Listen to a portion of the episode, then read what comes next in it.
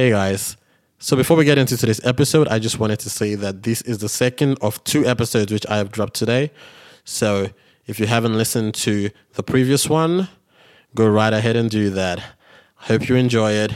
Have fun. Have a happy new year. See ya.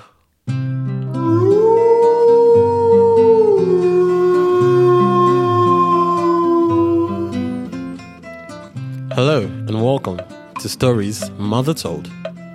Our story today comes from the northern parts of Africa, from the city of Marrakesh in Morocco. So sit back, relax, and enjoy. Let me take you back to Africa.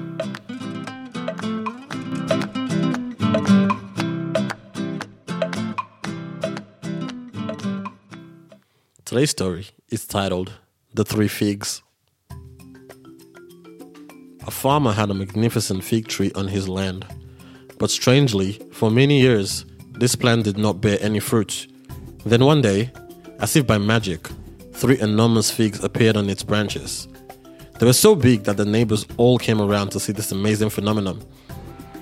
The farmer looked at them with love, and when they were ripe, he decided to offer them to the Sultan. So he called his 12 year old son, Murad, and showed him a basket covered in freshly cut fig leaves on which rested the delicious figs. My son, he said, I am entrusting you to take this gift to our great master to show him my loyalty. Tell him these figs, which I've looked after tenderly, are the only fruits on my fig tree, and I am now offering them to him as a present.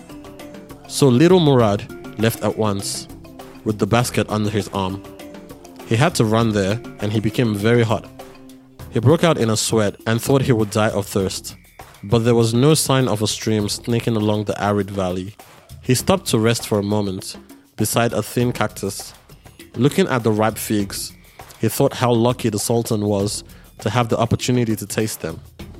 If he tasted just one, there would still be two figs left, which would be more than enough for the Sultan because they were so big. Unable to resist the temptation any longer, Murad took one from the basket and put it in his mouth. He swallowed it in an instant. How good it was! It was as if a stream of honey ran down his dry throat. Feeling refreshed, he got up and went on his way again. But his thirst became more and more intense, and even though he was not far from the Sultan's palace and could see its minarets and ramparts in the distance, he stopped for a second time.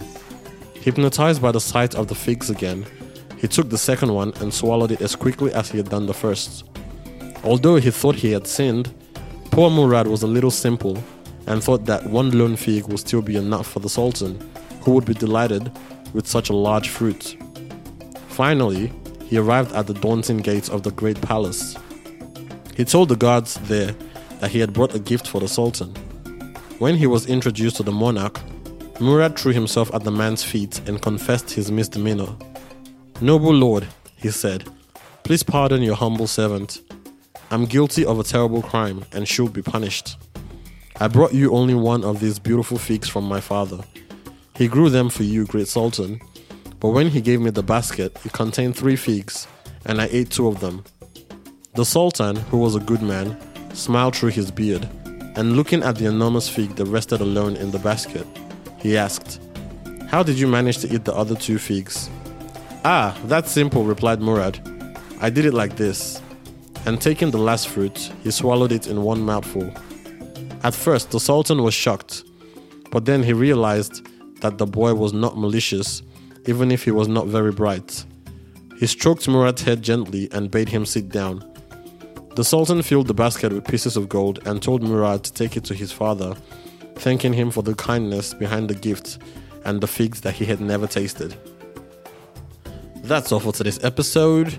Thank you so much for listening. Once again, do not forget to rate and review the podcast on Apple and any other platforms you listen to it on.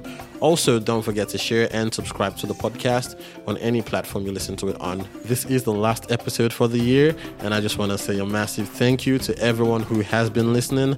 The support has been amazing, and I look forward to many, many more episodes in the new year. I wish you all a happy new year, and I hope you have a fantastic day and a fantastic year.